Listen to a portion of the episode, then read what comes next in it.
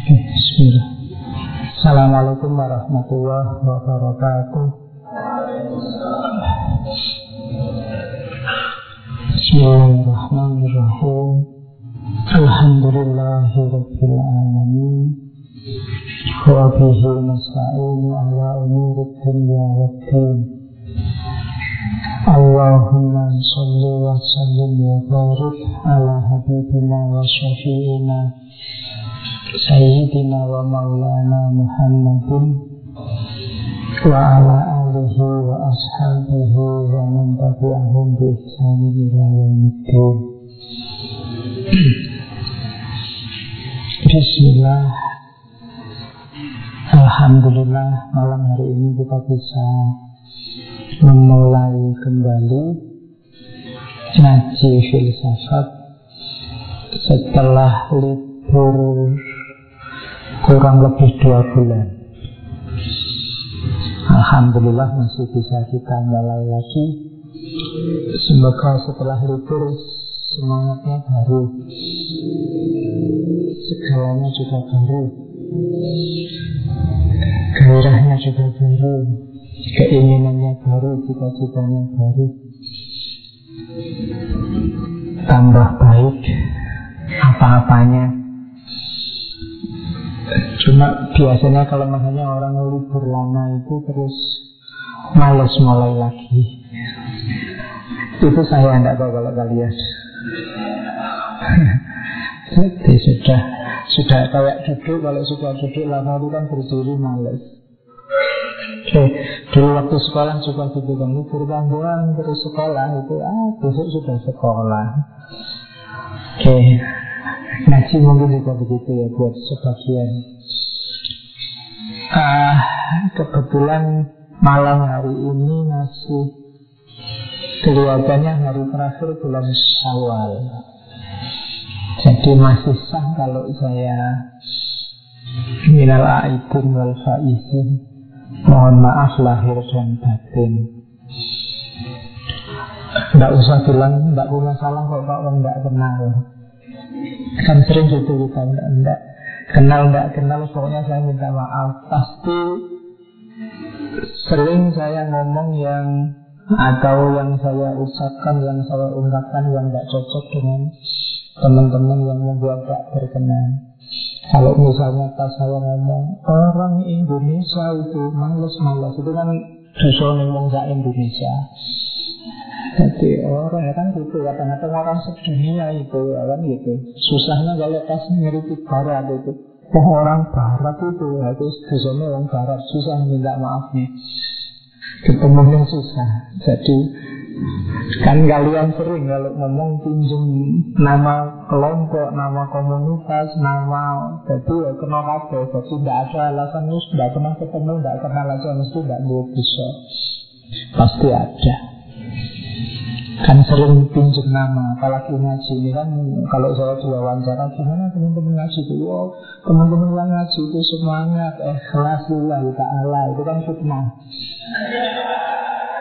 jadi mungkin kalau kalian tidak berkenan kan itu masalah makanya ya kita masih ada waktu malam ini terakhir.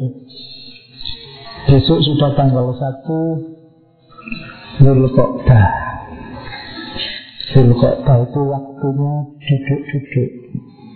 Karena memang dari kata-kata duduk. Kaidah Jadi zaman itu memang istilah itu diambil dari musimnya. Musimnya waktunya duduk karena sudah sangat panas. Jadi Ramadan itu artinya panas Syawal itu meningkat Tambah panas Hawanya Puncaknya Zulkaidah Jadi kalau sudah Zulkaidah itu orang sudah tidak berani keluar rumah. Hanya duduk-duduk di depan rumah. Makanya terus bulannya disebut Zulkaidah Itu ketika musimnya masih tertib.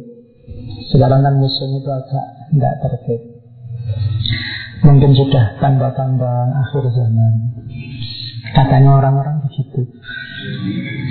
Oke okay, uh, karena masih Idul Fitri Saya tidak sengaja Ngambil tema Ada fitrahnya ya Sekalian Mumpung kemarin kita sudah Idul Fitri dan sudah pede bahwa kita kembali fitrah.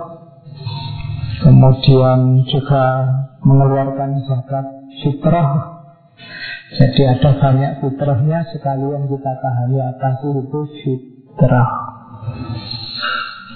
Makanya judulnya hanya fitrah malam ini. Mungkin tidak banyak hal baru Tapi enak untuk mereview Dan saya sering bilang Bahwa kita itu sering-sering mengingat-ingat Siapa diri kita dan jadi manusia yang sejati Manusia yang benar, yang hakiki. Nah, manusia yang hakiki itu Antara lain manusia yang menepati jalur fitrahnya sebagai manusia. Saya sering nyindir yang kita jadi manusia aja sering nggak bisa.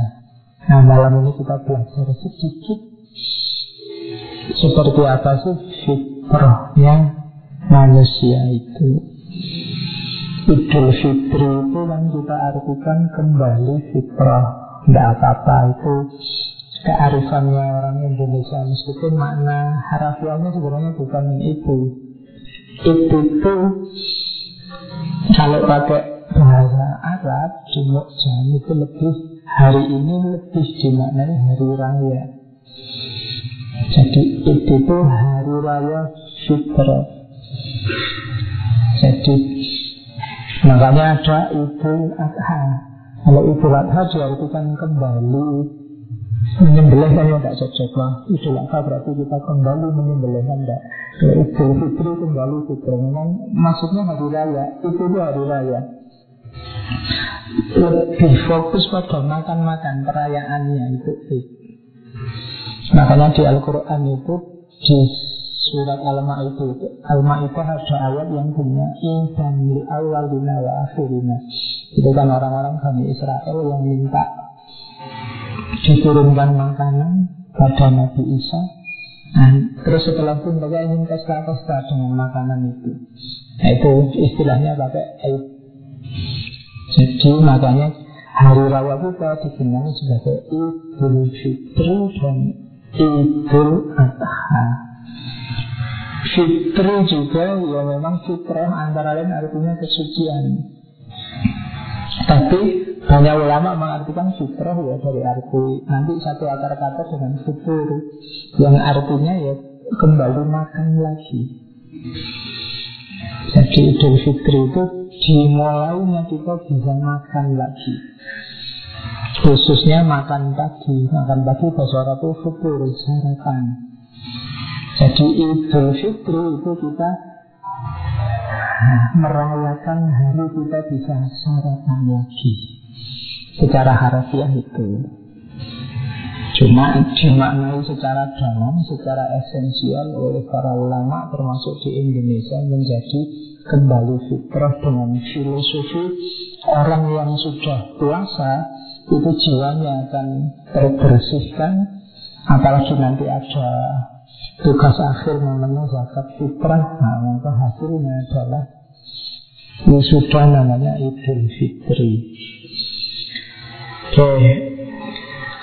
Nah sekarang kita lupakan idulnya. Kita ambil fitrahnya. Apa itu fitrah? Secara harfiah tadi ya sudah kita jelaskan ya fitrah itu tabiat ciptaan asal kejadian. Itu mana asalnya itu? Jadi makanya kita sering ada orang bilang bahwa ya sesuai fitrahmu saja. Kalau ada laki-laki gawanya ke perempuan yang kita sebutlah itu menyalahi fitrahnya. Itu sering itu jadi asal kejadiannya Kadang juga diartikan suci, kosong. Kayak hadis itu kan kullu mauludin yuladu alal fitrah. Fa'abawahu yuhawidanihi au yunasironihi au. Setiap anak itu terlahir dalam kondisi fitrah, dalam kondisi suci. Maka ibunya, orang tuanya Kedua orang tuanya yang membuat dia jadi Yahudi atau Nasrani atau Majusi Jadi fitrah itu berarti suci. Tidak ada isinya apa-apa kosong. Jadi kalau kamu pas tidak punya uang Dompetku sedang fitrah. Nah, Jadi suci tidak ada isinya apa-apa Masih murni ya dompetnya. Nah itu suci namanya. Makna kedua dari kata-kata fitrah ada juga makna ketiga. Bahkan diartikan agama. Atau jalan. Ini mirip agak dekat maknanya kalau kita pakai istilah fitrah Jadi jalur yang benar itu ini. Nah makanya di Al-Quran ada ayat Fa'akin wajhaka lidini hanifa fitratallah Allati syakaron nasa alaiha. Maka luruskanlah wajahmu Menghadap pada agama Yang lurus Yaitu fitratallah Jadi agama itu fitrah dari Allah Yang Hadaron alaiha Jadi jadi pedomannya manusia Jadi agamanya manusia. Jadi secara letterlet itu Maka Idul Fitri Mungkin pasnya adalah kita kembali pada jalur yang benar. Jadi kita kembali pada fitrotullah setelah sebulan kita latihan, mungkin sebelum Ramadan kita banyak keluar jalur, Ramadan itu kita kembali ke jalur, kemudian diuji kemelekatan kita dengan dunia lewat bakat fitrah, akhirnya kita idul fitri sah. Kembali pada fitrah. Oke, okay. Malam ini kita belajar tentang fitrah manusia Berarti kita belajar tentang Apa sih manusia itu. Malam ini kita ngomong umum tentang manusia Nanti belakangan kita ngomong tokoh per tokoh. Apa dan bagaimana tentang manusia. Kalau Al-Quran Bilang bahwa manusia itu Dengan empat istilah. Ini populer sekali. Ada basar, ada insan, ada nas, ada ins. Jadi manusia itu kalau di level pakai analisis terminologis itu ada level basar, ada level ins, ada level insan, ada level nas. Basar itu manusia level fisiknya, jasmaniahnya, jasadiahnya. Itu sama kayak waktu setan protes pada Allah kenapa menciptakan Adam. Qala lam akun li asjuda li basyarin. Aku tidak akan sujud pada bashar yang diciptakan min sol-solin min hana'in masnun dari tanah lempung yang dibentuk jadi Adam itu kan dikenal diciptakan dari tanah. Makanya dalam dirinya ada kandungan tanah tapi diberi roh diberi bentuk. Iblis yang merasa lebih tinggi dari Adam terus tidak mau sujud. Kenapa? Ngapain aku sujud pada tanah? Itu gayanya iblis. Nah itu pakai istilah dasar. Jadi iblis tidak melihat kualitas yang ada di balik tanah. Dia hanya melihat unsur dasarnya saja. Unsur fisiknya saja. Nah itu namanya iblis. Jadi kalian juga gitu Kalau lihat orang kok hanya luarnya saja Fisiknya saja Tidak lihat dalamnya Berarti kamu agak mirip-mirip. Ya Kalau ada yang tanya Kriteriamu apa? Saya nggak nyari yang macam-macam Pak Yang penting cantik wajahnya. Oh berarti luarnya saja. Hanya lihat basarnya saja Masih belum Kalau hanya lihat basarnya saja Belum ketemu hakikatnya manusia Nah, boleh masuk sedikit level ins atau dari bahasa Arab ins itu artinya jinak. Jadi manusia itu bedanya dengan makhluk yang lain itu dia jinak ins. Jinak itu kalau manusia berarti beradab bisa diatur, mau diatur, mau patuh pada aturan. Itu kan jinak. Kalau kalian punya binatang peliharaan yang jinak itu kan disuruh lari-lari, disuruh berdiri, berdiri, disuruh itu namanya jinak. Nah, di antara karakter fitrah yang ada pada manusia itu level insnya. Kalau dalam Al-Quran, ins ini sering diperlawankan dengan jin. Ya, jin makhluk kayak dia, bukan jin celana.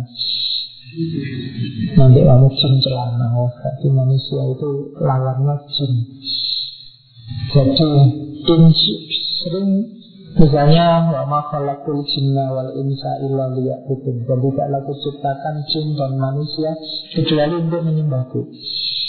Jadi manusia ini yang jinak diperlawankan dulu dengan jin itu digambarkan ya agak karena diciptakan dari asap sumbernya api agak kasar berangasan nah kalau manusia itu levelnya jinak jadi itu manusia lebih dalam sedikit.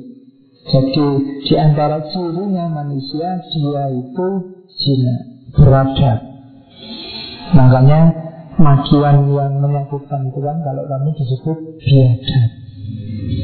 Ya Biadab bahasa Indonesia ya bukan bahasa Arab. Kalau bahasa Arab kan biadab dengan adab. Kalau orangnya beradab berarti Ini biadab bahasa Indonesia. Jadi orangnya tidak uns Kehilangan kejinaannya. Oke Jadi itu untuk, makhluk ya.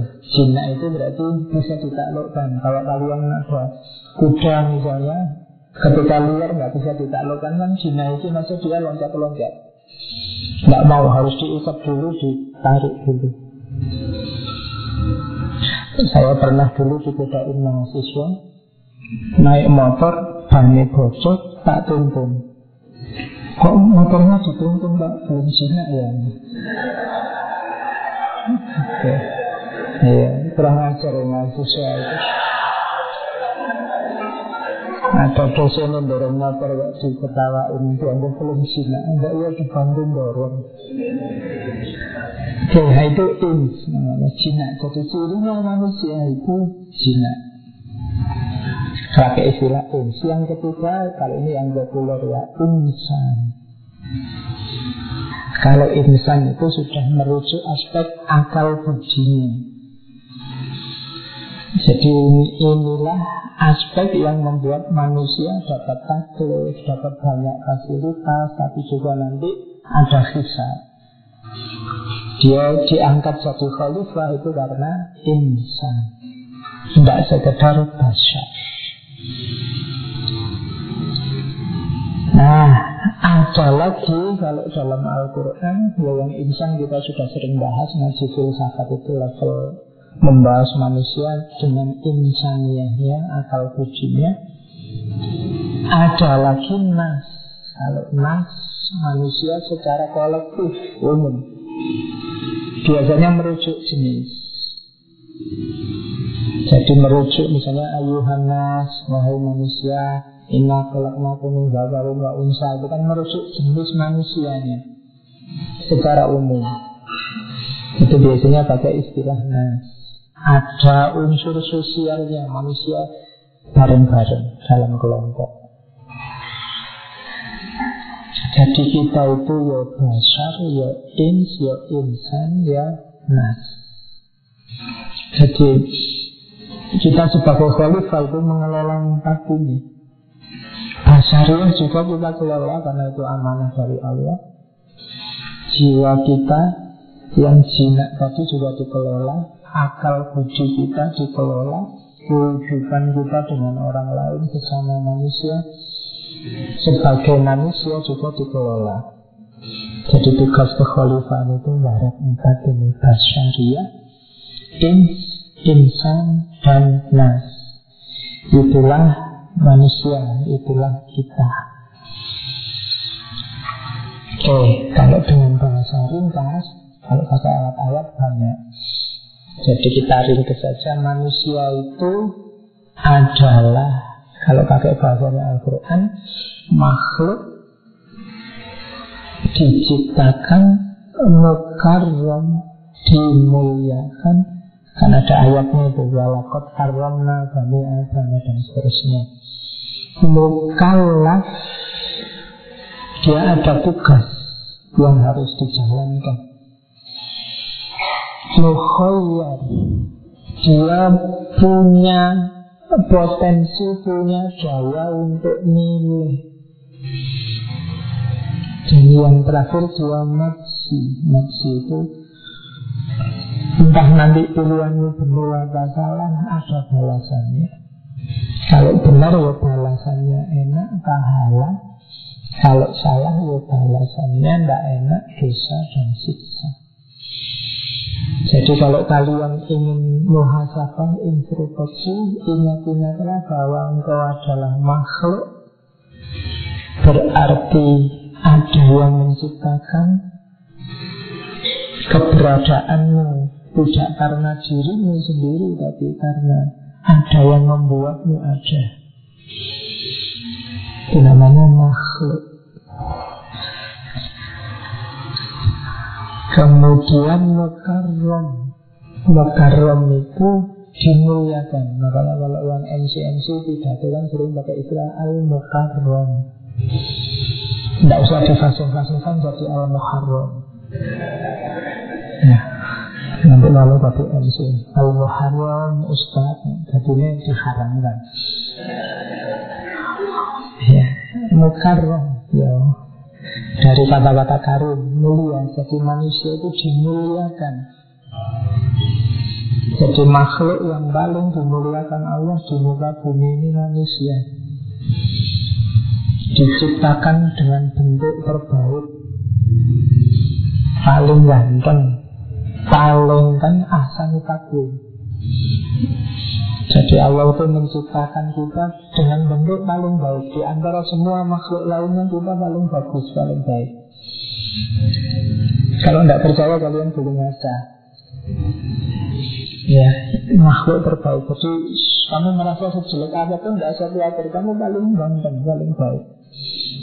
Yang subjektif juga tidak apa-apa yang penting kamu merasa ini makhluk terbaik. Ya lah kamu jajar oke Misalnya bawa kucing Ngocok bareng Ngocok bawa itu kan. Kamu tetap merasa ganteng kamu lah. Allah memuliakan kita. Kita diberi semua fasilitas Yang membuat kita berharga. Allah ngasih kita akal Ngasih kita panca indera Ngasih kita apalagi intuisi Ngasih kita imajinasi Membuat kita indah dan seterusnya itu pemuliaan Allah pada kita. Maka kalau ada orang tidak bersyukur itu kebangetan. Dia dikasih fasilitas sebanyak itu Kenikmatan sebanyak itu Sudah karena katanya Allah Sudah kami muliakan Makhluk yang namanya manusia itu Kok masih mengeluh, masih sambat Ayo introspeksi kita ini sudah dimuliakan oleh Allah Kemudian jangan lupa implikasinya apa dimuliakan kita mukallaf. Kita ada tugas. Makanya oleh Allah dikasih banyak fasilitas, tapi juga ada tugasnya. Ada kewajiban-kewajiban, ada tanggung jawabnya. Ya kita ngertinya umum. Secara umum tanggung jawab kita vertikal dan horizontal. Vertikal sebagai Abdullah Hambanya Allah. Horizontal sebagai Khalifatullah. Kita punya tanggung jawab mengelola alam semesta. Dan kita juga punya tanggung jawab Beribadah mengabdi pada Allah itu menunjukkan kita adalah mukallaf. Kalau makhluk yang lain, hewan, tumbuhan, tidak ditugasi apa-apa. Tugasnya melayani manusia, mensukseskan misinya membentuk. Makanya hewan, tumbuhan itu kan oleh Allah ditundukkan untuk kita karena ada istilah tasir, sakhorolana. Jadi alam semesta itu oleh Allah ditundukkan untuk manusia. Itu di antara bentuk kemuliaan Allah pada manusia. Untuk apa? Mensukseskan tugasnya manusia yang dibebankan oleh Allah pada kita. Itu mukallaf namanya. Makanya tumbuhan, hewan itu kan tidak ada yang bangga Kalau kamu suruh, kamu atur, bagi apa kan Kenapa semua sudah ditundukkan oleh Allah untuk kepentingan manusia? Karena manusia yang diberi tugas, diberi beban. Nah, istimewanya manusia lagi Manusia itu diberi tugas. Tapi dia diberi juga daya untuk milih. Kamu mau menjalankan tugas ya monggo, tidak menjalankan juga bisa itu namanya mukhawat. Manusia itu boleh milih. Kalau yang bukan manusia tidak boleh. Tidak bisa. Hewan misalnya kucing misalnya Aku tidak mau makan ikan asin terus tidak enak. Ingin makan apa lah Sekali-sekali orang orang atau apa gitu. Tidak bisa, dia tidak bisa milih. Dia juga tidak punya daya kreasi yang macam-macam. Dia hidupnya setia dengan naluri instingnya. Ya itu terus tapi kalau manusia enggak, dia bisa mukhayyar. Milih yang baik bisa, milih yang jelek bisa. Berkreasi versinya sendiri juga bisa, manut juga bisa. Itu keistimewaannya manusia. Sehingga manusia itu nanti apa yang dia rasakan, apa yang dia alami, apa yang dia kerjakan dalam hidupnya, itu hasil pilihannya sendiri. Karena dia punya karakter mukhayyar. Jadi dia bisa ya, Kadang-kadang orang itu kan kalau pas tidak enak aja Wah ini sudah takdir Kalau pas enak kan lupa. Seolah-olah itu hasil perjuangannya sendiri. Tapi hakikatnya semuanya ya pilihan Barang siapa melakukan kebaikan Khairan yaroh Wa mayama muskalah waratun syarwa yaroh Dia akan melihat efeknya Sekecil apa pun kebaikan, rasakan akibatnya. Sekecil apa pun kejelekan, rasakan akibatnya. Karena kita makhluk mukhayyar, kita bisa milih. Faman sa'afal yu'min wa man sa'afal yakfur. Kalau kamu mau ya iman, kalau kamu mau ya kafir. Dua-duanya kamu bisa. Jangan salah kalian bisa untuk jadi orang kafir. Bisa juga untuk jadi seorang mukmin. Dua-duanya punya daya.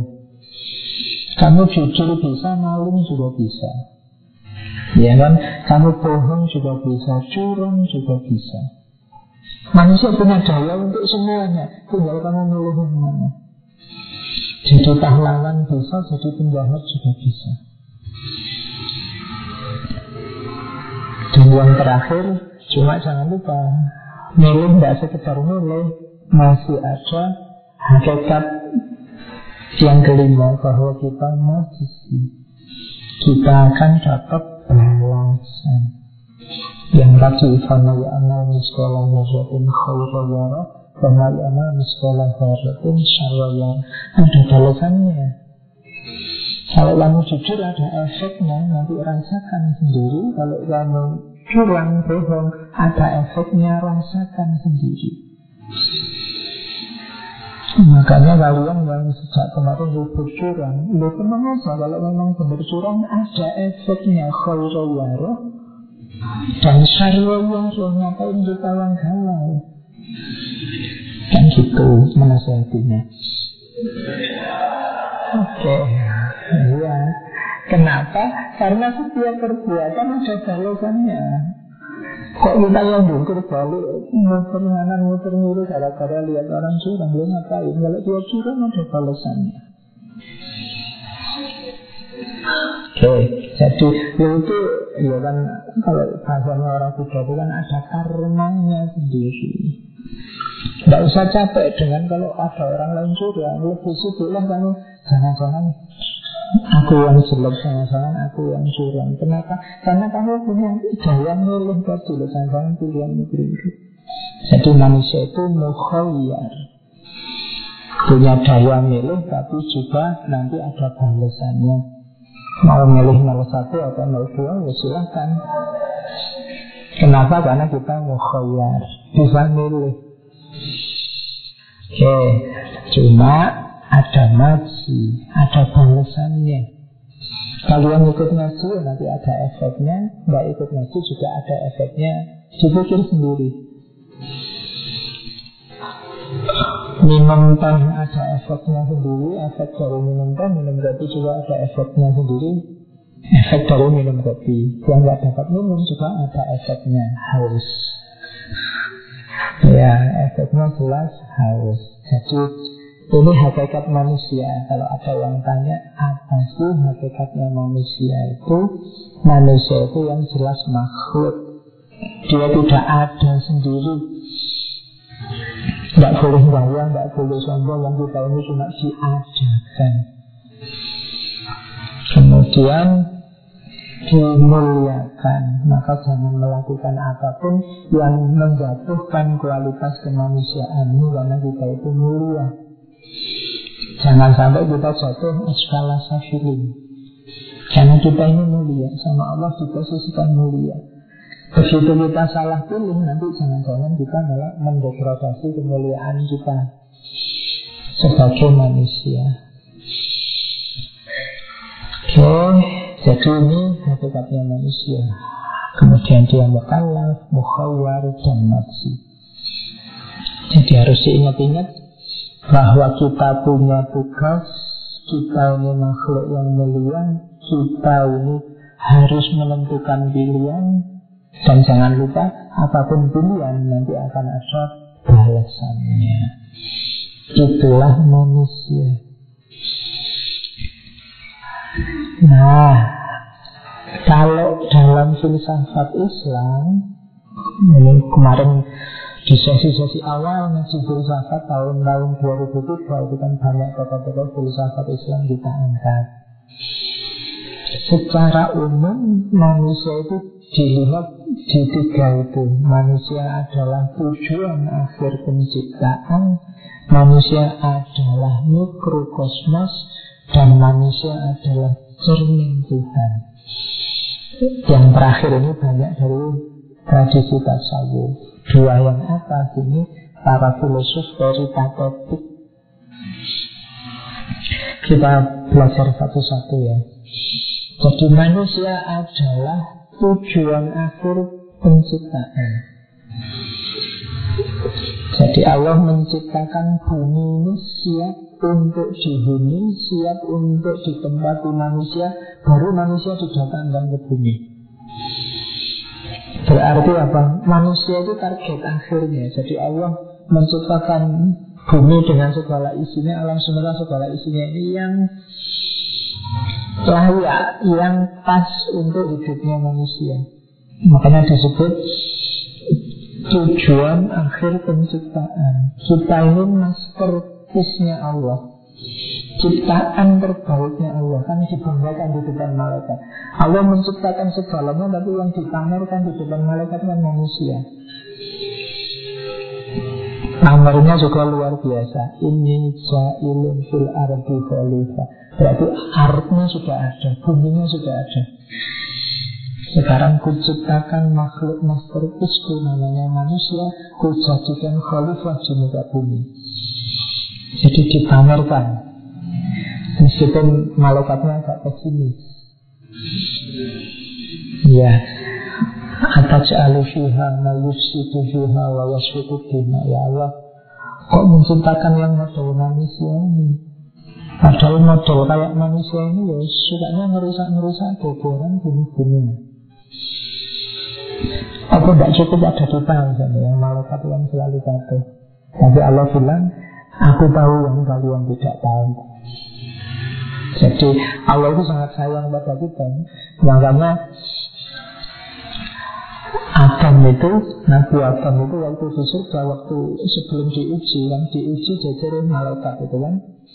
Malaikat ditanya, wah tidak bisa jawab katanya malaikat ya. Yang aku tahu hanya yang engkau kasih tahu ya Allah. Tapi sebelum nanya ke Nabi Adam, Nabi Adam diajari dulu oleh Allah. Wa allama agama asma'aku Jadi diuji dari malaikat. Tapi yang malaikatnya nggak dikasih tahu Dia Nabi Adam yang diajari jawabannya. Wa alama agama asma akulah Itu menunjukkan Allah memang sayang sama kita. Sudah cinta sama kita sejak awal. Kalian yang jual mahal Ya. Oke, jadi kita adalah masterpiece-nya yang paling disayang Kita adalah tujuan akhir penciptaan. Dan alam semesta ini Ya kalau bahasa komputer itu sangat kompatibel untuk manusia. Kenapa kita diturunkan di bumi kok enggak di Mars? Kenapa bumi ini sulit ya Kalau kamu di Mars susah lagi Kalau kamu di Jupiter susah nih Makanya di bumi kadar apa saja segalanya cocok pas untuk manusia. Kelembapannya, suhunya, mataharinya, jaraknya. Matahari itu mungkin lebih dekat sekian meter aja ya buminya salah. Atau lebih jauh. Kadang-kadang kan matahari itu agak gelombang panas saja. Gelombangnya saja lebih dengan mataharinya. Yang nyampe sini itu kan banyak kasus yang meninggal banyak karena gelombang panas. Itu belum mataharinya. Kalau mataharinya iseng dekat dikit aja. Ya. Jadi sangat kompatibel. Laut juga begitu. Suhu, cuaca juga begitu. Iklim juga begitu. Bahkan konstruksi tubuh kita juga kan sangat pas dengan semesta. Kita dikasih hidung di depan, mata di depan. Kalau mata di samping kayak ayam itu mungkin ya susah banget. Tiap hari lirik-lirikan, karena lihatnya samping. Iya. Lalu ya kan bawang Dulu saya kecil Kalau ustaz saya ini bawang kan Hidung kita lubangnya menghadap ke bawah. Alhamdulillah. Kalau menghadap ke atas Sumpah kita kalau hujan misalnya. Jadi ya, Segalanya kompatibel Pas untuk kita Rancangannya Allah luar biasa. Rambut, mata, telinga, tangan, siku Cukup pas di tengah ini kan ya susah loh bisa pas tengah-tengah. Agak meleset dikit tapi kamu takbir sedekat juga susah. Orang bawang ya. Jadi Enggak, manusia itu sangat kompatibel dan pas. Untuk alam semesta. Dan pasti itu bukan kebetulan. Kalau teorinya Darwin kan itu kan hasil evolusi berpuluh-puluh tahun sehingga terbentuk sesuai karena kebetulan. Tapi kalau sangat banyak, tidak mungkin kebetulan. Kalau satu dua bisa kebetulan. Jadi tidak manusia sangat cocok, sangat kompatibel. Karena memang tujuannya itu dan manusia adalah kalau bahasa biologi puncaknya evolusi. Jadi kita ini memang makhluk puncak Nanti yang disebut mikrokosmos itu kan kosmos ada dalam diri kita semua.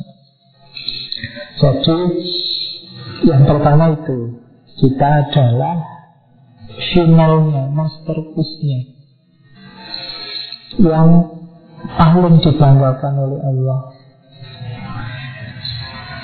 Terus yang kedua, ini banyak teori para filosof muslim menyebut bahwa manusia itu mikrokosmos bahasa Jawanya jagat cilik. Jadi kita ini alam semesta dalam bentuk ini. Unsur-unsur alam ada semua dalam diri kita. Ada api, ada tanah, ada air, ada udara.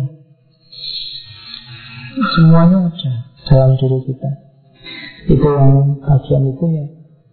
Unsur tumbuhan juga ada, unsur hewannya juga ada, unsur bahkan nanti ada unsur malaikatnya segala ada unsur ilahiyahnya.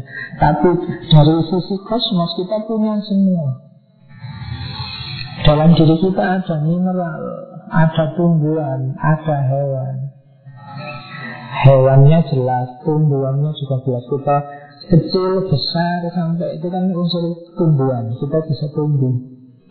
Ada hewan. Kalau hewan itu ada mobilitasnya, agresivitasnya, ambisinya. Itu kan hewani. Nafsu itu kan hewani. Jadi kita lengkap. Makanya kita disebut mikrokosmos. Jagat besar yang namanya makrokosmos itu terkandung dalam diri kita. Apa saja ada. Oke. Okay. Nah, ya para filosof muslim pakai teori misalnya yang mineral, unsur fisik kita ini unsur mineral semua. Yang nabati, makan, tumbuh, berkembang biak itu nabati. Jadi kalau kita dalam hidup fokus makan, tumbuh, dan kawin Berkembang biak Kita levelnya level tumbuh-tumbuhan. Ya. Kalau hewan itu level insting, gerak, ambisi. Kalau kita agresif menyerang orang lain Itu levelnya level hewan. Jadi nanti kalau di Imam Ghazali kan malah hewan itu dibagi dua Ada hewan ternak sama hewan buas satu iya sama bahimia. Bahimia yang binatang ternak, satu iya yang binatang buas. Ini nafsu hewani. Yang binatang ternak itu ya fokusnya tadi makan, minum, berkembang biak. Kayak sapi, kambing itu kan itu. Dia tidak punya ambisi, tidak punya cita-cita. Hidupnya sebagai itu aja. Manut saja diseret ke utara ke utara Dibawa ke selatan ke selatan Itu level bahimnya Nah kebalikannya yang satu ya. Satu ya ini agresifnya luar biasa. Ambisius Nabrak kiri nabrak kanan. Keinginannya harus terpenuhi Meskipun dengan jalan keras. Nah, Itu satu iya Dalam diri kita ada itu juga.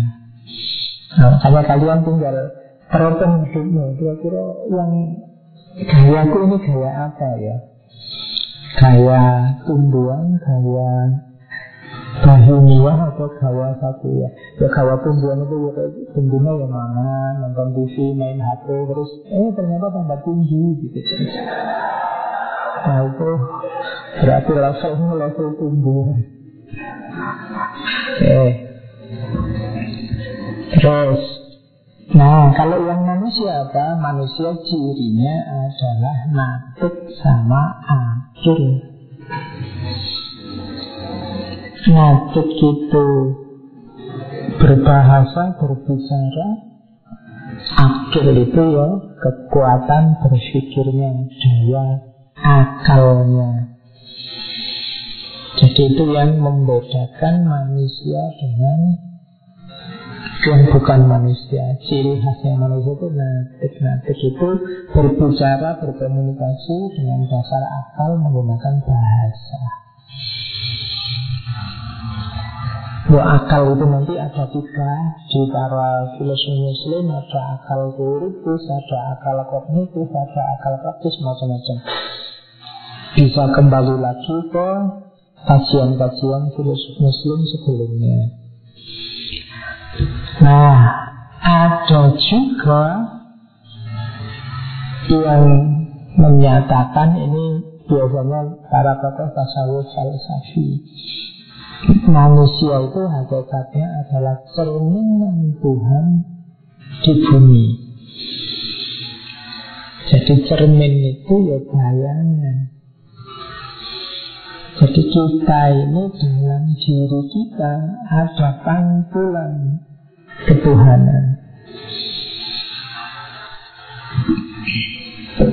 Jadi cara berpikirnya begini. Segala hal di alam semesta ini mengumpulkan unsur ketuhanan. Apakah itu jalaliyah atau jamaliyah? Jalaliyah itu keagungan, kebesaran, kedahsyatan. Kalau jamaliyah itu keindahan. Apa pun itu pasti ada salah satu dari dua unsur ini. Mudahnya begitu. Gunung itu kalau yang melihat kan indah. Unsur jamaliyahnya kelihatan. Tapi waktu dia meletus, dahsyat mengerikan. Unsur jalaliyah yang muncul. Jadi ada jalaliyah, ada jamaliyah. Apa pun itu ada dua unsur ini. Di seluruh ciptaannya Allah. Karena yang menciptakan Allah kualitas ilahiyahnya pasti ada. Sementara dalam diri manusia ada jagat kecil tadi kualifikasi. Kalau di alam semesta ada kualitas-kualitas ketuhanan, sementara dalam diri manusia ada alam semesta ya otomatis kita sebenarnya hakikatnya adalah ilahi. Makanya ada yang menyatakan bahwa manusia itu sebenarnya makhluk spiritual, makhluk ilahi yang diturunkan ke bumi. Jadi bukan makhluk dia yang naik level jadi spiritual. Jadi hakikat kita itu spiritual sebenarnya. Cuma dibungkus oleh jasa. Nah itu manusia adalah cerminnya Tuhan di muka bumi. Makanya Allah menampakkan dirinya dengan sifat-sifat yang bisa ditiru oleh manusia sehingga oleh dalam kajian tasawuf dikenal istilah akhlak di akhlakillah. Allah memperkenalkan dirinya lewat rahman rahimnya misalnya kasih sayangnya. Kalau kita ingin jadi orang baik, tiru itu. Allah menampakkan keadilannya Kalau kita ingin jadi manusia yang kamil Kalau pakai istilahnya Iqbal Tiru itu. Allah menampakkan apalagi banyak sekali sifat-sifatnya. Nah dalam tasawuf diperkenalkan Takholak di ahlakillah Dengan ahlaknya Allah. Nah, tapi kan Allah tidak terbatas Kita terbatas. Ya kita jalankan dalam batas kita Ya enggak mungkin kita seperti Allah menyayangi alam semesta Enggak mungkin enggak akan sedahsyat itu Karena memang kita limited, terbatas. Ya kita jalankan kasih sayang itu dalam batas kita Tapi jenis halaknya, jenis akhlaknya itu akhlak yang dimiliki Allah Nah itu makanya dalam tasawuf ada istilah taholak di ahlakilah Dalam rangka apa? Menampilkan satu diri kita sebagai cerminan Tuhan di bumi.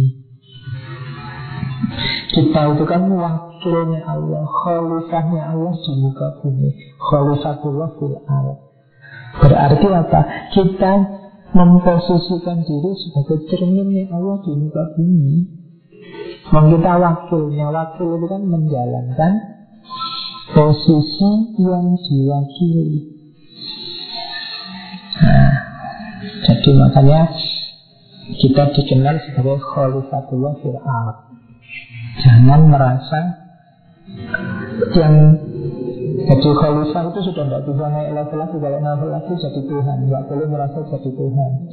Karena kita levelnya hanya wakilnya Oke, tidak mungkin kita naik level lebih tinggi. Coba kalau kamu di organisasi wakil ketua bisa naik jadi ketua.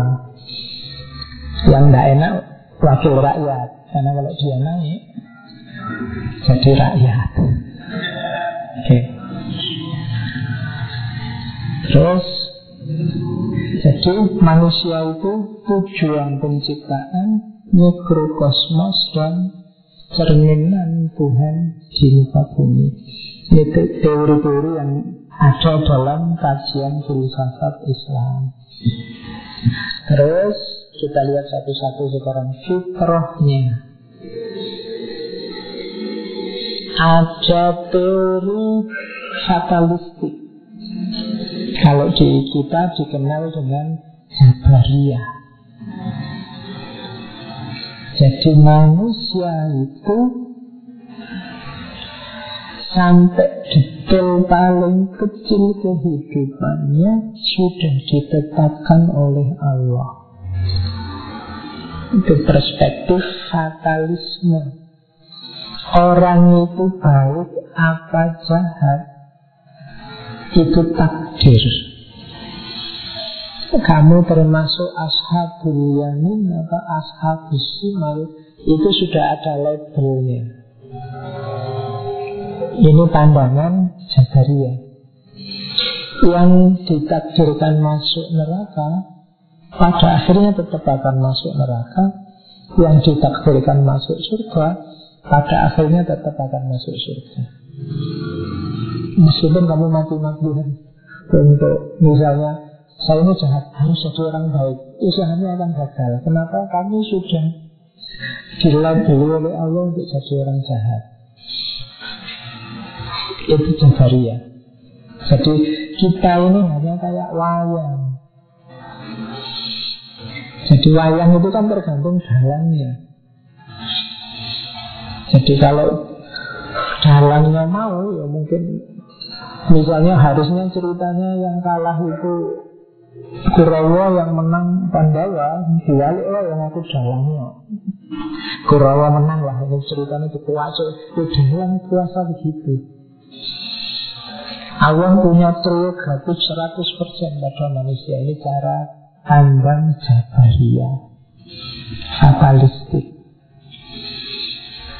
Fitrahnya manusia apa? Dan fitrah-fitrahan Semuanya ditentukan oleh Allah Kalian malam ini hadir di sini Itu ya sudah ada nasnya Sudah tertulis betul Dapat minum apa enggak juga sudah ada Ya. Jadi nah, perspektif Jabariyah ada yang punya pandangan semacam ini. Oke, sering saya ditanya yang gini ini, Pak, hidup itu kan memang semuanya diatur oleh Allah. Tapi ada pandangan sebelah yang bilang manusia itu bebas, kebebasan manusia dan takdir. Jelas sering sekali ditanyakan itu sebenarnya perdebatan para ulama besar zaman dulu. Jabariyah, Qadariyah sampai hari ini. Jawabannya seperti apa? Bisa diulang rekaman-rekaman tentang Abu Hasan Ash'ari kebebasan ada sudah banyak sekali teori. Kalau saya ulang-ulang nanti yang mendengarkan bosan. Jadi tapi ada perspektif fitrah semacam ini. Jadi fitrah itu tidak ada yang ada ya semuanya sudah ditentukan oleh Allah. Terus ada perspektif behaviorisme. Jadi behaviorisme itu pandangan kayak tadi ya, kullu mauludin yuladu alal fitrah. Jadi manusia itu pada awalnya saat dia lahir itu kosong. Mungkin teman-teman yang belajar filsafat sering dengar filosof John Locke dengan tabula rasanya. Jadi manusia itu kosongan begitu lahir. Dia nanti jadi apa? Isinya apa? Nasibnya baik atau buruk? Ya tergantung dialektikanya dengan lingkungan sekelilingnya. Jadi mukmin atau kafir ya tergantung nanti perjuangan dan kisah hidupnya. Jadi ini namanya pandangan behaviorisme. Kamu jadi orang baik atau jadi orang buruk itu ya nanti tergantung sejarah hidupmu. Kamu dapat pengaruh apa? Dan bisa berubah-ubah tergantung inputnya. Mungkin dulu kamu anak soleh tapi sekarang sudah hanya tinggal setengah soleh. Terus nanti lama-lama jadi seperempat soleh bisa begitu. Tergantung dialektikamu dengan lingkungan sekelilingnya. Dulu temennya santri-santri, sekarang kontennya keramang-keramang, mungkin besok akan bisa berubah-ubah. Jadi dirimu itu kosong sebenarnya, nanti terbentuk seperti apa? Tergantung dialektikamu dengan lingkungan sekelilingnya. Yang sering dengerin ngaji filsafat Mungkin satu pikirannya waktu ke filsafat-safatan Situ-situ ngomong filsafat Ya kan? Merasa harus ngerti filsafat Kalau ada orang ngomong filsafat Alah kecil. Ada yang begitu. Kenapa? Yang dibaca itu. Jadi tergantung Yang kamu masukkan apa dalam dirimu. Itulah nanti yang membentukmu. Jadi tidak ada pakem awalnya, tidak ada defaultnya. Bahasanya komputer. Pokoknya lahir itu kosong, tinggal digambari apa kejadiannya nanti di situ. Jadi dalam surat An-Nahl itu disebut Wallahu ahrajakum min butuni ummahatikum La ta'lamuna syai'ah Jadi Allah mengeluarkanmu dari perut ibumu itu tidak ngerti apa-apa. Ya, pasti aja kan kamu masih kosong. Semua pengetahuan yang kamu dapat Setelah akalmu jalan dari lingkunganmu. Begitu kamu lahir Kamu sudah bersih fitri Tidak ada isinya apa-apa. Wa ja'ala lakumus sam'a wal absara wal af'idah La'allakum tashkurun Lalu Allah menjadikan, memberikan buatmu pendengaran, penglihatan, dan hati nurani supaya engkau bersyukur. Jadi modal utamanya kalau menurut ayat ini kita ini kan kosong. Kalau ingin meningkat kualitasmu modalnya tiga Telinga, mata, sama hati nurani Mulut tidak termasuk. Mulut kan nanti yang kamu pakai memperamai orang-orang itu. Jadi kualitas dirimu nanti ditentukan apa yang kamu dengarkan Apa yang kamu lihat, kamu baca Dan apa yang kamu rasakan. Jadi di situlah nanti karaktermu terbentuk. Maka dengarkan yang baik-baik, baca lihat yang bermutu-bermutu, rasakan yang penting-penting, yang indah-indah, yang bagus-bagus. Maka hidupmu juga akan bagus, baik, indah, berkualitas. Jadi kuncinya kalau pakai surat An-Nahl itu tiga itu. Sam'a, wal basar, wal fu'ad. Pendengaran, penglihatan, dan hati. Jadi tiga alat ini harus lebih aktif dari yang lain. Ya hari ini kan dalam hidup kita yang aktif kan banyak dua. Kalau nggak mulut ya jempol. Gue hp itu Jadi kalau disuruh baca males Begitu ada postingan panjang Kok panjang banget mesti Lalu nggak loncat-loncatin Males bacanya Mendengar juga nggak betah Jadi Kuasa tiga alat ini nanti hidupmu akan lebih berkualitas Termasuk yang fuad Pertajam hatimu, fuadmu, nuranimu karena hari ini banyak orang yang fuadnya padam. Jadi semua hidupnya gelap. Nah itu pelajaran dari aliran behaviorisme. Jadi kita itu bersih kosong tapi lingkungan yang mengisi kita. Terus ada pandangan dualisme. Hmm. Kalau dualisme ini pandangan bahwa Kayak tadi, dalam diri kita itu ada dua potensi sekaligus Tidak kosong kita itu, kita itu punya kecenderungan bahkan dua orientasi ke arah kebaikan, ke arah keburukan. Tinggal mana yang kita aktualkan. Jadi fa'alhamaha fujuraha wa taqwaha. Allah yang mengisi diri kita mengilhamkan dari dalam diri kita fujuraha wa taqwaha. Jadi yang negatif dan yang positif kita punya daya untuk merengkuh itu. Pandangan ini namanya dualisme. Seperti diuraikan di depan. Kita jadi orang jujur bisa, jadi orang curang juga bisa. Dua-duanya kita punya daya. Ini namanya pandangan dualisme. Berarti ada potensi yang sudah tertanam dalam diri kita. Jadi ternyata kalau kembali ke fitrah, kalau pakai teori ini ya harusnya ditambah kembali ke fitrah yang baik. Jadi nanti karena ternyata manusia juga bisa curang juga bisa jahat.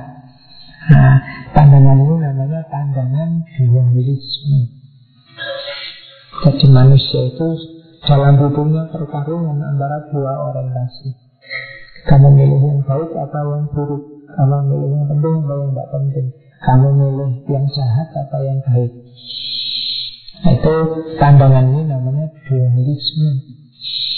Ada pandangan Namanya humanisme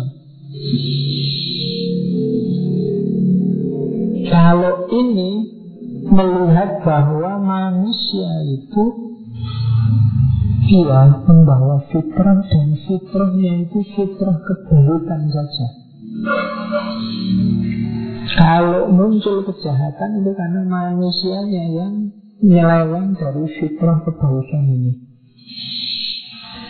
Nah, teori semacam ini namanya humanisme. Jadi aslinya manusia itu baik. Jadi manusia punya sifat-sifat bawaan yang positif. Lingkungan yang membuat orang lupa dengan fitrah baiknya harusnya dia tahu harus dia jadi jahat. Iya dalilnya tadi fitratallahi lati fataronna sa'alaiha Kalau manusia setia dengan fitrahnya Dia pasti baik. Jadi Pandangan semacam ini namanya humanisme. Percaya pada manusia Dan kemanusiaan. Oke, terus? Kalau ini psikoanalisis. Psikoanalisis itu banyak lebih melihat bahwa manusia itu kalau tadi kan lingkungannya yang menentukan kalau di psikoanalisis tidak. Dorongan dalam dirinya yang menentukan tingkah laku kita baik buruknya kita itu dorongan dari insting Insting itu nanti timbulan pengalaman yang mempengaruhi psikologis kita. Jadi manusia itu ternyata disetir oleh unsur psikisnya. Baik atau buruknya disetir oleh dorongan dari dalam. Kalau tadi kan manusia itu bersih dipengaruhi luar, kalau ini kebalikannya, manusia itu dipengaruhi dorongan dari dalam dirinya. Jadi kebalikannya, perspektifnya namanya psikoanalisis. Jadi ini teori-teori. Oke, jadi ada banyak teori yang menyatakan tentang fitrahnya manusia. Nah, inilah fitrah yang tadi disebut fitrah positif. Jadi ini ada dalam diri kita. Kita punya kecenderungan ini.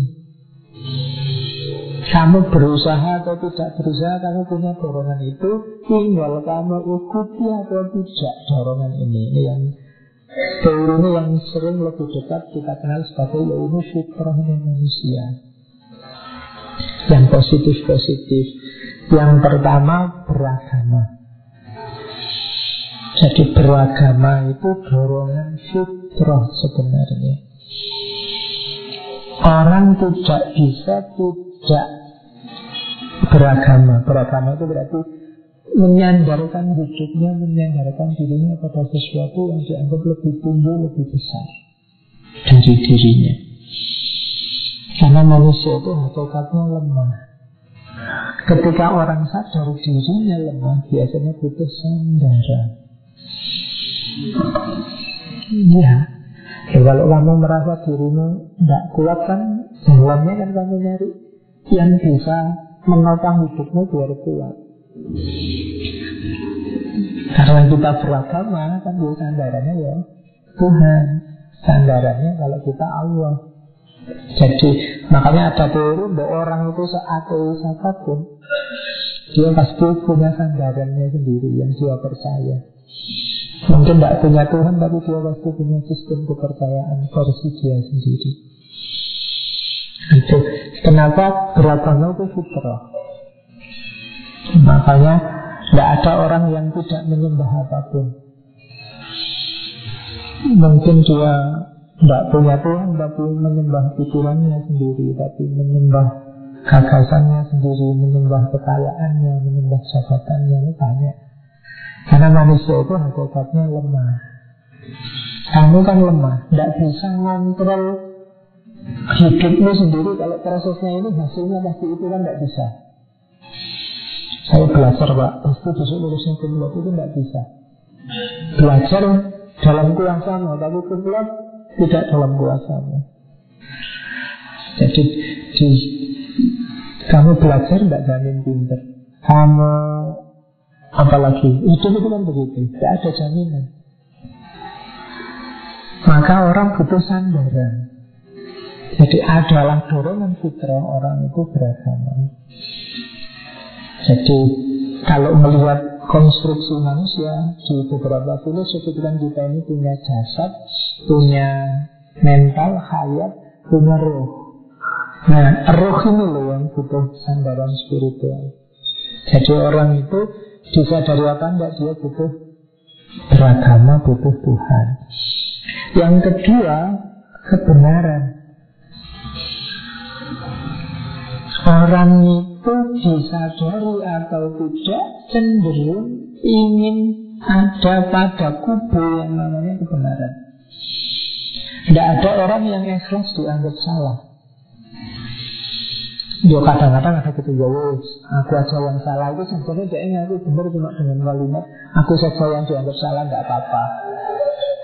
Itu dalam dirinya dia merasa benar cuma aku ngalah aja aku sih benar. Pasti ada bunyi itu. Setiap orang ingin benar. Makanya dikritik itu kan sakit hati ini. Kenapa? Karena setiap orang ingin dirinya benar. Yang kamu kadang jelas salah pun nyari alasan kan Itu menunjukkan bahwa tidak enak salah itu Setiap orang ini benar Makanya berbeda Itu kan berat diatur banyak orang tidak bisa menanggung perbedaan. Karena perbedaan itu menunjukkan bahwa kebenaran yang aku pegangi bisa jadi tidak benar karena orang tadi meyakini kebenaran yang berbeda. Kenapa? Orang punya fitrah kebenaran. Dia inginnya ya kebenaran yang saya yakini ini yang paling benar yang paling mutlak. Jadi ada hubungannya dengan fitrah ternyata bahwa setiap orang memang ingin ada di kubu yang benar. Banyak kan orang misalnya membela kebenarannya sampai bunuh diri. Itu kan kita melihatnya itu salah. Tapi bagi dia itu kebenaran. Dan bagimu yang versimu lah yang kebenaran. Nah ini ada dorongan fitrah setiap orang untuk ada dalam kebenaran. Yang ketiga, akhlak. Kamu boleh tidak jujur tapi kamu akan lebih nyaman dan tentram ketika kamu jujur. Karena akhlak lebih fitri. Akhlak itu dorongan fitrah. keluar dari koridor akhlak itu berarti ya keluar dari fitrah. Jadi jujur, amanah, bisa dipercaya, menghargai orang lain macam-macam ini kan membuat kamu tenang, membuat kamu nyaman. Kenapa cocok dengan fitrahmu?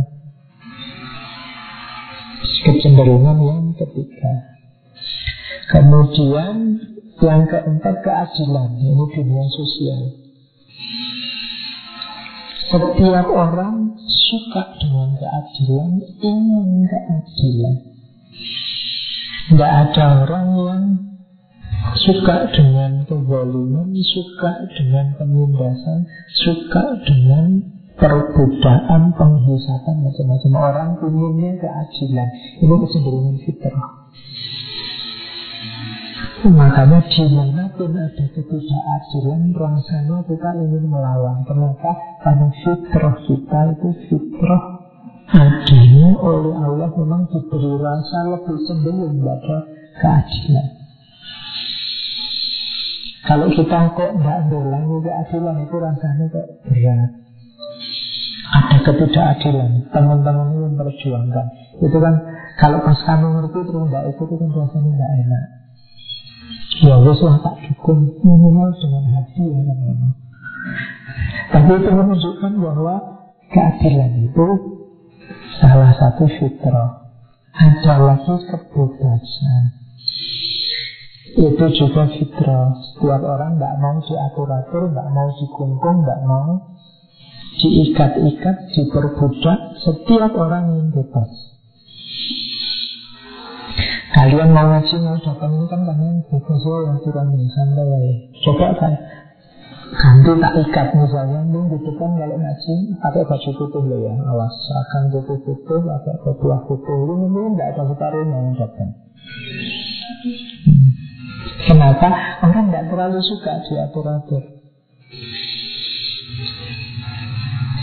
Itu makanya kalau kamu kuliah kan dosennya ngatur masing-masing kan kamu ini berontak. Ini saya paramu dulu Kamu kok gak manut Saya kan ikut fitrah Pak. Susah diatur. Pengen bebas Tidak mau diatur Pengen bebas kan gak ujian ya Ngarang ya bebas. Nah sesuatu ini kan gitu. Kalau disuruh jawab Dia ngarang Disuruh ngarang Tidak bisa jawab. Oke, terus keindahan, kebersihan, kesucian. Ini juga jiwa cenderung ke sana. Jadi orang itu diakui akan tidak kecenderungannya sama yang lebih indah, lebih tertib, lebih nyaman. Kenapa karpetnya diganti? Karena orang lebih nyaman dengan keindahan, kebersihan, kesucian. Sama-sama karpetnya, kita milih yang lebih indah, lebih bersih, lebih suci itu jiwa cenderung ke situ. Kemudian yang terakhir berketurunan itu juga fitrah. Kalau ini nggak perlu dijelaskan. Ya, kalian sudah bisa. Mungkin wawasannya lebih luas dari saya. Oke.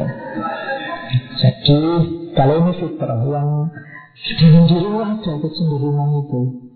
Bedanya ada yang diikuti ada yang terselewengkan.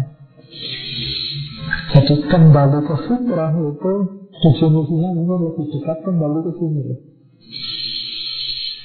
Ayo kita hidup beragama secara benar, berakhlak, adil, bebas, indah, dan jangan lupa kawin. Nah itu fitrahnya di situ. Tidak boleh bercita-cita jomblo seumur hidup Ya karena fitrah. Jadi kalau kamu jujur Dorongan itu kan ada. Pengen itu kan ada Kalau enggak ya kamu periksa Berarti tidak normal. Jadi itu kecenderungan ke situ Ya manusia Di situ yang kuncinya kemanusiaan Nah, karena katanya tadi, you must not lose faith in humanity. Humanity is an ocean. Engkau tidak boleh putus asa terhadap kemanusiaan karena manusia tadi orientasinya baik, fitrahnya itu baik. Humanity is an ocean. Kemanusiaan itu seperti samudra.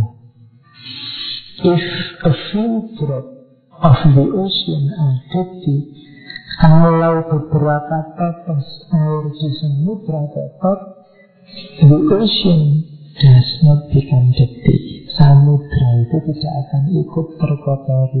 Jadi tetaplah percaya pada manusia dan kemanusiaan. Kalau ada satu dua orang kok merusak karakter fitrahnya, kemanusiaannya, tidak apa-apa. Tetap percaya saja sama manusia dan kemanusiaan. Karena manusia dan kemanusiaan itu kayak samudra. Kalau hanya satu dua yang kotor, tidak akan punya pengaruh apa-apa. Tetap orang masih yakin bahwa tadi beragama, kebenaran, keadilan, dan macam-macam yang jadi orientasi. Jadi ini konsep dari Mahatma Gandhi. Nah, ini yang positif-positif. Cuma Al-Quran juga menyebut hati-hati Manusia itu mudah tergelincir ke sini Karena manusia punya kecenderungan negatif. Jadi itu yang saya sebut ini yang kecenderungan negatifnya. Sebenarnya Al-Quran cuma wanti-wanti Kalau bahasa saya ini maksudnya Jangan sampai kamu yang begitu Ini kecenderungan yang sering menjebak manusia Misalnya Innal insana lazalumun kafar. Manusia itu sering terjebak dalam kezaliman dan kekufuran. Hati-hati. Kamu merasa tidak zalim Tapi sebenarnya kamu sudah sangat zalim Menyakiti orang lain. Kamu merasa tidak kufur Tapi itu sebentuk kekufuran. Atau yang kedua Innahu kana zaluman jahula Manusia itu zalim dan bodoh. Jadi bodoh itu karena tidak mau nambah ilmu. Zalim itu karena tidak mau mengenalkan ilmunya. Jadi dia ngerti mana baik, mana buruk Tapi dia lebih cenderung suka melakukan yang zalim-zalim, yang buruk-buruk. Jahullah itu bodoh Jadi itu kecenderungan negatifnya manusia. Wakanal insanu koturo Koturo itu sangat kikir Manusia itu sangat pelit. Itu sindirannya Al-Quran. Kemudian wakanal insanu ajula. Dan manusia itu tergesa-gesa Terburu-buru Kesusu Bahasa Jawa nih Kesusu itu bahasa Jawa bahasa Indonesia Bahas Bahasa Jawa ya Ya Bekel itu kan bahasa Indonesia Jadi terburu-buru Ajula jadi mungkin kita sering mengalami ya betapa manusia itu sukanya terburu-buru tergesa-gesa tidak setia dengan proses inginnya cepat sukses inginnya cepat besar inginnya cepat terkenal inginnya cepat akhirnya kan terus kehilangan substansi, kehilangan yang penting-penting, kehilangan yang bagus-bagus. Sekarang semua orang ingin terkenal. Nunggu masuk TV kelamaan bikin channel YouTube sendiri-sendiri. Ya, saling ngerjain. Sekarang kan budaya perang. Akhirnya muncul kasus tidak karu-karuan macam-macam. Kenapa? Ajulah kita tergesa-gesa. Ingin cepat kawin juga begitu Akhirnya korupsi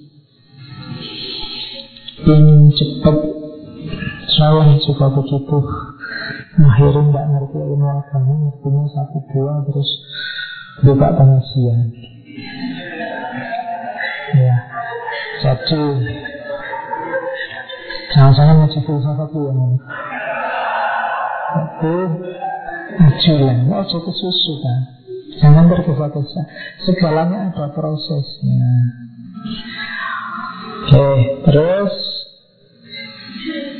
Ho, ya, kholakol insan minut satun sa'idah wa mubin. Jadi Allah menciptakan manusia itu dari nutfah sebatas air mani. Tapi kok iya, sa'idah wa khosyumin mubin. Khosyum itu mendebat, mengawal. Khosyumin mubin, mubin itu luar biasa. Jadi manusia itu yang diciptakan dari air mani. Sekarang begitu dia dewasa, ngeyelnya luar biasa. Nah, itu sindirannya Al-Quran. Fa'idha huwa khosimun mubin. Disuruh apa? Menguat. Nyuwal. Kalau Bani Israel itu kan cirinya yang khosimun mubin. Ada perintah apa pun ditawar, didebat. Ada orang ngomong apa pun, kamu cari pengecualiannya. Oke, kita harus mengampuni anak yatim. Kalau anak yatimnya sudah kaya, gimana Pak? Kalau anak Yes, ayo coba jawab itu kita itu. Oke, kita harus menyayangi sesama. Kalau yang disayangi, beli gimana Pak? Kalau yang kami setuju kita bantah terus. Nah itu khosyumun mubin kita cenderung ke situ. Kalau kita tidak cocok terus sama kayak waktu Nabi Musa nyuruh Bani Israel yang boleh sapi kan itu lalu luar biasa. Sapi warnanya apa, besarnya seberapa, cirinya apa, gitu kan. Jadi untungnya Nabi Musa sabar. Jadi ini mungkin hati-hati. Kita sering bikin ekskul untuk kebaikan yang tidak kita lakukan dengan cara mendebat Allah. Jadi suruh sodakoh, no. kamu sodakoh sedikit sekali terus kita cuma sedikit ah. Allah kan nggak lihat besar kecilnya yang penting hatinya ikhlasnya semua kalau ngomong terus kan hasilnya mungkin bahkan nal insanu akbar syai'in jadalah dan manusia itu yang paling banyak jidal debat. Kan, kan kita memang hobi debat. Mau pilih yang kan kita bikin debat terbuka. Nah, jadi karena memang kita semuanya debat Gegeran Itu karakter kita. Al-Quran sudah mengingatkan hati-hati jangan suka jidal ini juga diingatkan manusia Iba masahu syarru jazu'a Wa iba masahu khairu manu'a Kalau dapat yang tidak enak, tidak enak Ditimpa yang tidak disukai Sambat, berkeluh kesah. Begitu dapat yang enak Lupa. Jadi lupa diri manusia Kala innal insana layatullah Ingat-ingatlah sesungguhnya manusia itu suka melampaui batas. Manusia itu banyak yang tidak tahu diri. Tidak ngerti batasnya. Ini masalah. Innal insana di rabbihi lakanut Lakanut itu Manusia itu tidak bisa bersyukur. Jadi susah sekali bersyukur, mudah sekali kufur. Sudah dikasih nikmat banyak, tapi juga masih tidak bersyukur juga. Itu cirinya manusia. Indonesia ini sudah misalnya sekali fasilitasnya orang dulu menyebutnya kementerian lagi tapi orang mengeluh di mana-mana manusia itu memang pengeluh. Ada lagi yang saya sebut lengkap. Dua ayat itu Wa iza an'amna alal insani a'radu wa na'a bijanibi Wa iza nasahi syahu Fahu du'a'un arif Surat Fusilat Ini Al-Quran marah-marah pada kita. Karena katanya Allah apabila kami berikan nikmat pada manusia Dia berpaling dan menjauhkan diri dengan sombong. Tetapi apabila ditimpa malak petaka Baru dia banyak berdoa. Jadi kalau sedang enak Kita menjauh dari Allah. Karena dengan kesombongan kita Kita merasa jago, merasa benar, merasa menang, merasa kuat. Kalau pas enak Baru kalau dapat susah Kita nangis-nangis berdoa. Itu cirinya manusia. Jadi Begitu dapat nikmat lupa Ingatnya kalau pas tidak enak. Kalau pas hati sucian sini santai Nanti tahajudnya kalau mau ujian lagi. Ya kan? Kalau pas ada masalah Wah kamu rajin poso Senin Kemis Tapi begitu waktunya Jawa Waktunya enak sekali. Itu manusia. Dan tidak luar biasa Karena sejak dulu Al-Quran juga sudah tahu ternyata. Itulah cirinya manusia.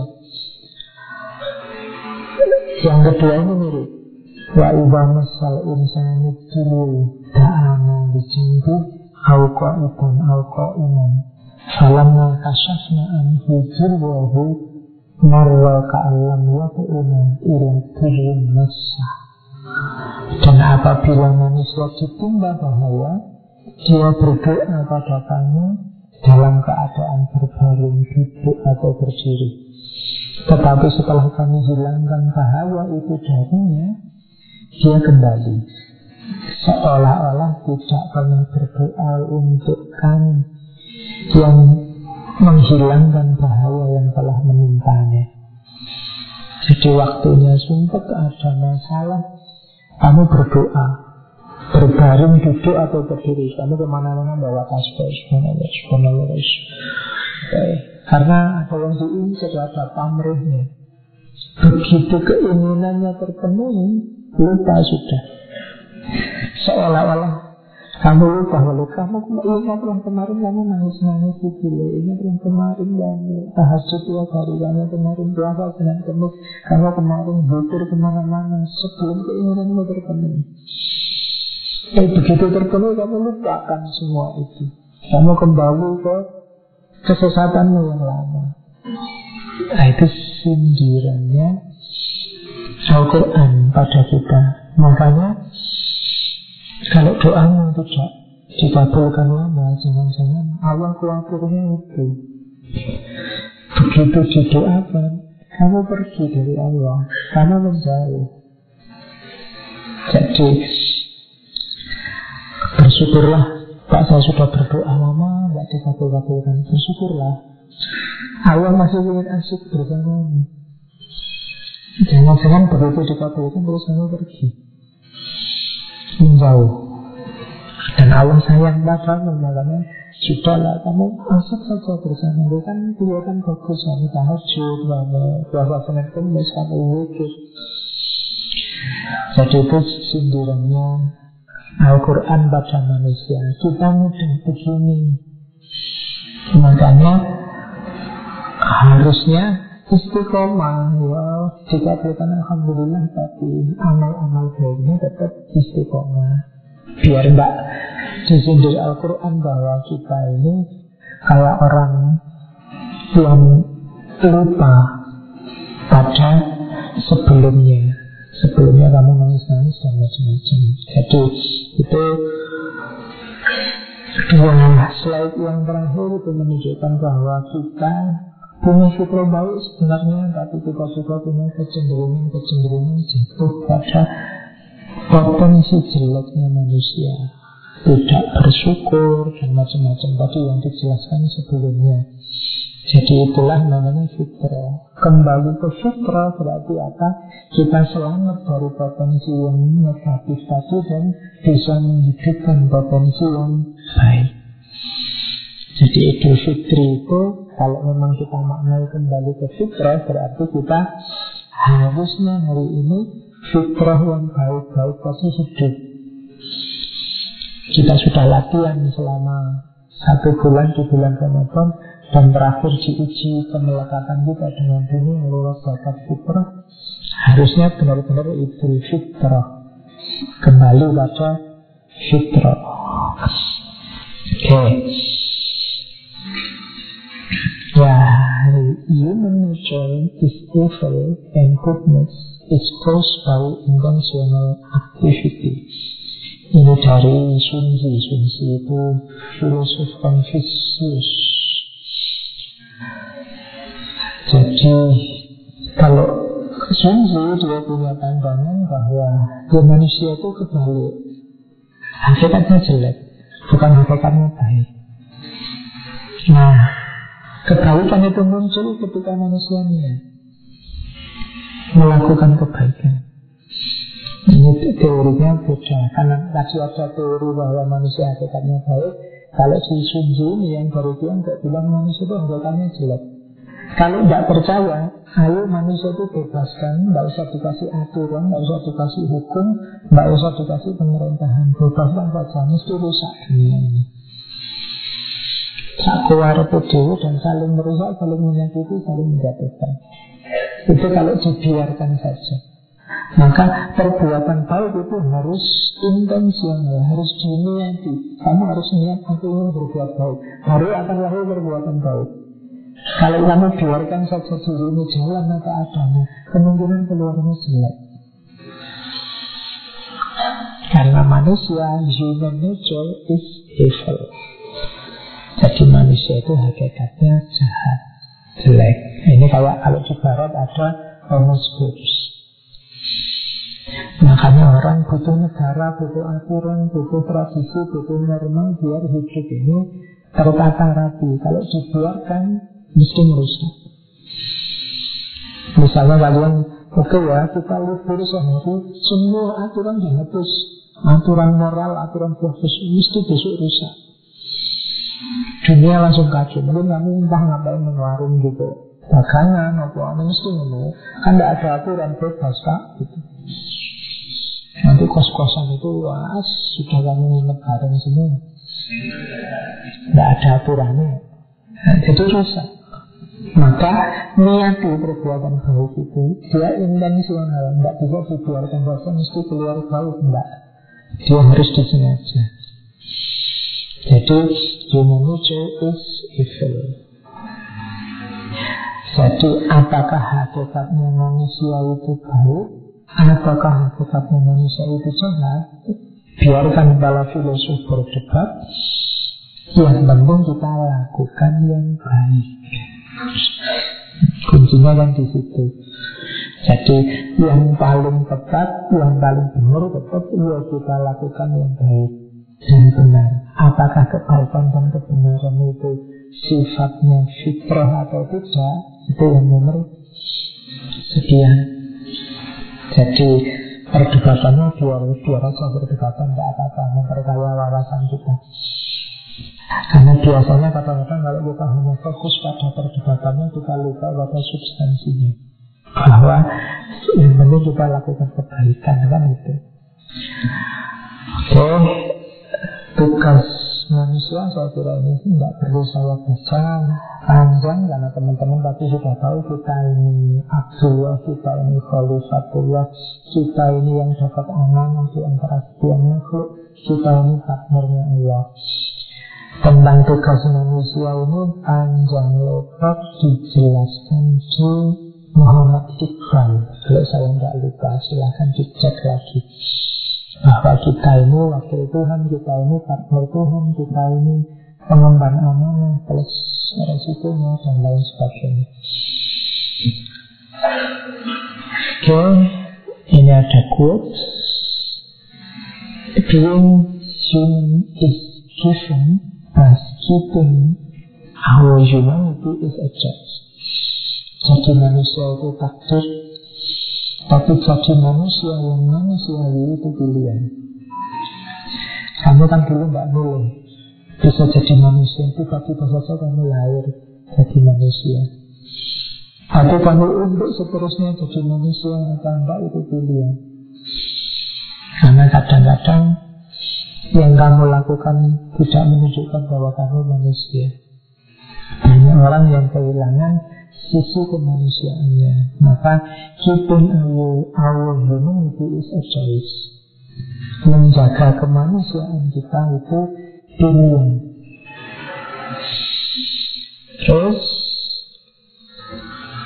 ini pelajaran dari penulis Prancis Alphonse Paul All people have three karakter Jadi manusia itu punya tiga karakter sebenarnya.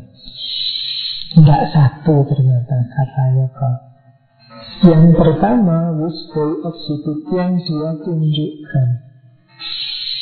Kemudian Red Wisdom yang aslinya karakternya. Dan that is stating bahwa dan yang mereka anggap tentang diri mereka. Saya itu aslinya gimana, tampaknya gimana, rasaku gimana. Orang itu begitu juga dicek ya Kalau kamu kalau introspeksi Masuk ke tiga ranah ini Pak, saya itu aslinya jujur loh Pak Misalnya, loh, tampaknya memang begitu enggak? Belum. Aslinya itu menurut pikiranmu sendiri atau memang kamu sejatinya memang jujur? Saya itu benar atau menurut saya benar atau yang aku lakukan itu yang memang benar? Itu beda. Tiga hal yang berbeda. Jadi aku benar dengan menurutku aku benar itu beda. Dengan apalagi kalau lebih keluar lagi yang aku lakukan juga kebenaran. Itu beda-beda.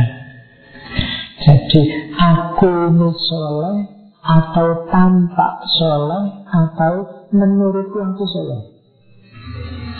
Itu tiga hal yang berbeda.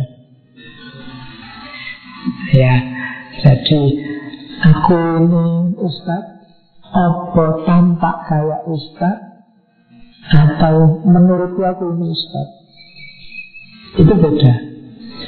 Mungkin menurutku Ustaz, tapi tampaknya nggak kayak Ustaz, kelakuannya yang nggak kayak Ustaz. Yang beda. Jadi aslinya itu Ustaz cuma anggapanku aja kayak Ustaz.